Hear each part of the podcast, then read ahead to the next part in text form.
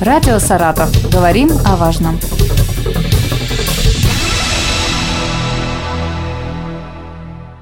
Здравствуйте, у микрофона Елена Тёмкина, и сегодня в нашей студии Юлия Викторовна Пономарева, начальник управления по делам ЗАГС правительства Саратовской области. Здравствуйте.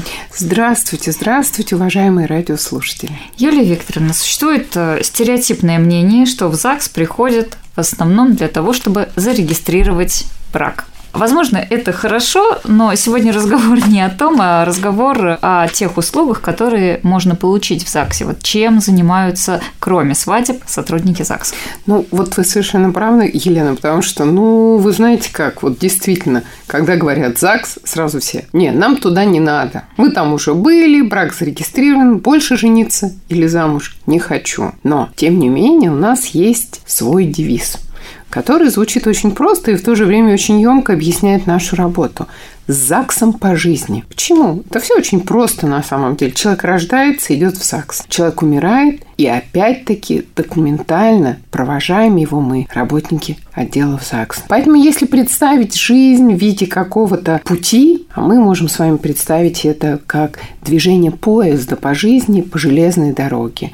Садится человек, на первой станции, когда родился вагончик, и выходит, когда поезд приходит к той конечной станции, которая отписана тому или иному человеку. Вот если так представить, то на протяжении всего пути будут станции, самые основные в жизни человека, на которых он будет выходить из этого поезда и заходить либо в этот же вагон, либо в другой, либо, может быть, совсем в другой поезд, потому что когда оглядываешься назад, понимаешь, так, ну что же самого важного так, какие же события-то у меня происходили самые важные. Ну, кто-то скажет, женился или вышел замуж. Кто-то скажет, а я ребенка родила. Это вот самое важное в моей жизни событие, да? Кто-то скажет, я поменял всю свою жизнь, когда изменил имя не везло. А здесь вот таким вот отчетным пунктом стала как раз-таки перемена имени.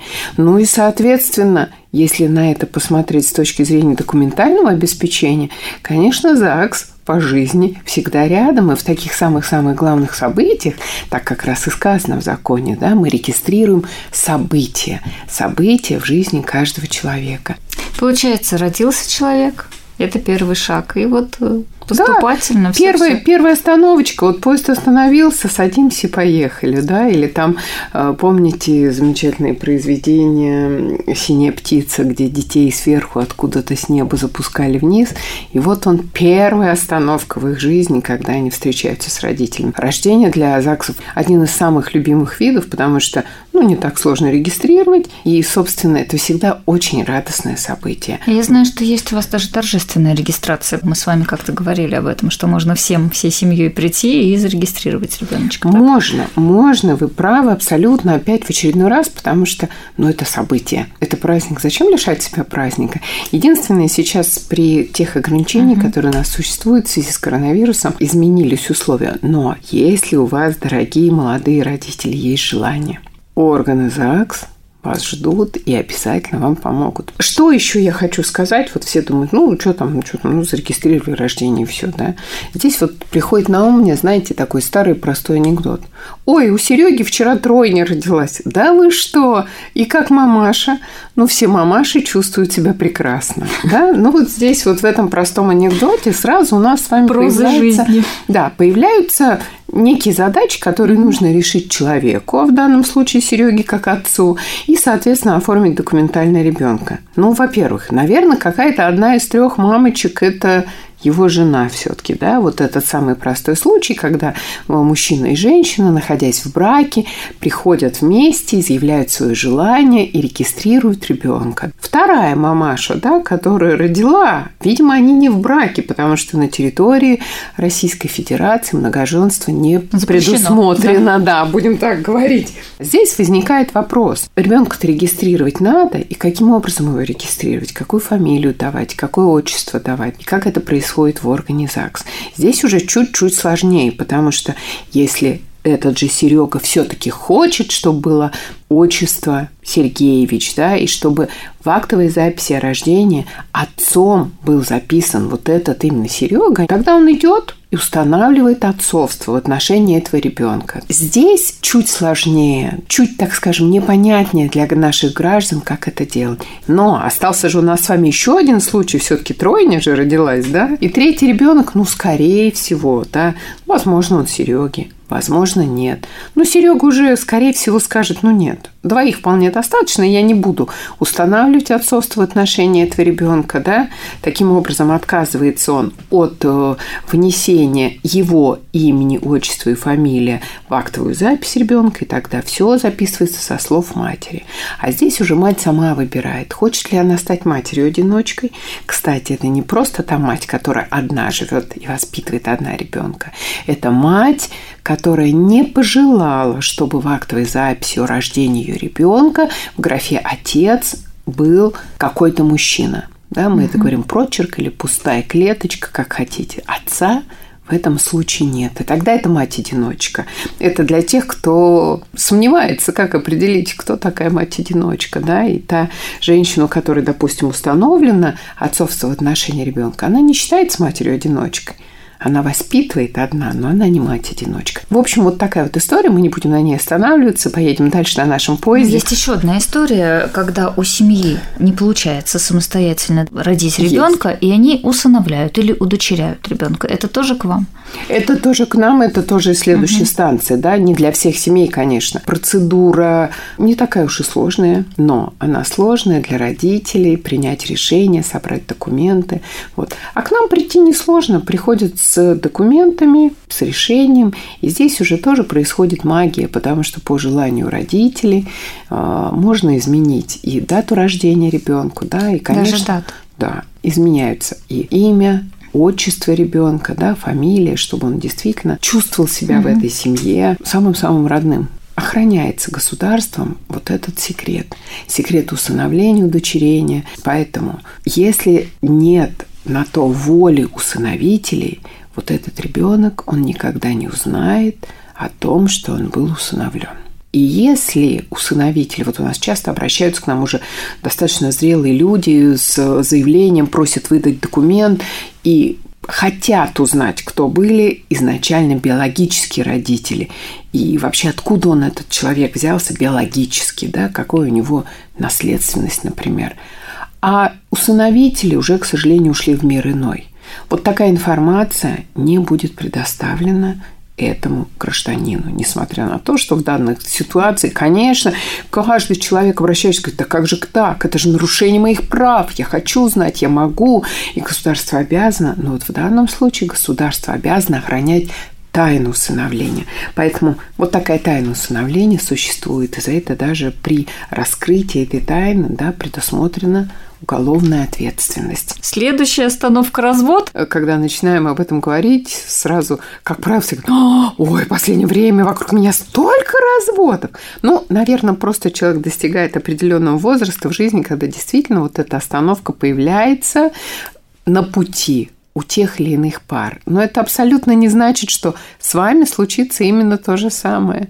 Поэтому здесь с расторжением не нужно просто об этом думать и закладываться и программировать себя, что будет расторжение. Но в любом случае, если такая ситуация происходит, такое событие, вы вышли на этой станции, то, конечно, ЗАГС вам в помощь только в тех случаях, если это обоюдное желание, желание и мужа, и жены, если у вас нет несовершеннолетних детей и у вас нет претензий по имуществу. Да? То есть вы договорились. Угу. Ну, вот есть у вас соглашение, нет никаких споров по имуществу. Вопрос Детей мы не другу. делим несовершеннолетних, угу. да, ну и оба готовы. Тихо, мирно разошлись. Да. В этом случае приходят и муж, и жена потому что обоюдное согласие здесь ключевая фраза. 30 дней, не менее 30 дней, да, там месяц у нас в законе написано, дается супругам для того, чтобы они все-таки подумали. Забирают у вас заявление? А им просто не нужно приходить. Вот здесь а, фокус вот простой. Да. Угу. Почему дается это время? Вдруг это эмоции, вдруг, да, помирились. Не надо приходить и говорить, вы извините, Угу. Да, ну мы передумали. Нет, вы просто не приходите. Сложнее, когда люди не помирились и хотят все-таки расторгнуть брак, и в эту дату, которая им была назначена в ЗАГСе, не являются. А приходят на следующий день условно, да, и говорят, ой, да что-то мы вчера себя плохо чувствовали. Ну, что там, вчера и сегодня, какая разница, в какой день прийти? Вот разница огромная. Если человек не пришел, то государство считает, что брак сохранен и придется заново подавать вот это заявление. И ждать месяц. И еще раз выдерживать этот срок. Еще один важный вопрос, который не могу не задать, вот повторное получение каких-либо документов. Приведу пример. Свидетельство о рождении ребенка. Ну, все знают, что сейчас это простой листочек, да, не как раньше книжечка была картонная, да, простой листочек. Вот я доскладывалась, честно вам скажу, у меня посередине свидетельства о рождении сына образовалась дырка. Ну, наверное, именно поэтому наше государство планирует со следующего года, да, вот в планах стоит июль месяц, переход на электронные документы. Именно вот рождение и смерть угу. – это первые те э, виды актовых записей, которые планируют перевести в электронный формат. И тогда история будет совсем простая. Тогда у вас на руках точно будет простой листочек, как да. в случае с выписками, да, допустим. Да, да. Сейчас да. мы работаем пока с бланками, и до июля месяца это будет точно так. Вот в июле предполагается переход, надеюсь, что он случится, потому что действительно для граждан это очень удобно, когда это все есть в цифровом формате, в электронном виде. Да, потому что дырка говорит уже о том, что документ пришел в негодность, его нужно заменить. Иногда бывают случаи, когда люди просто теряют. Ну, где-то положили. Ну, столько уже этих всяких документов, бумаг Ну, вот еще ламинировали раньше. Да, всё. потом ламинировали, их тоже не принимают. Это все на самом деле сделать очень просто. И получить повторный документ легко.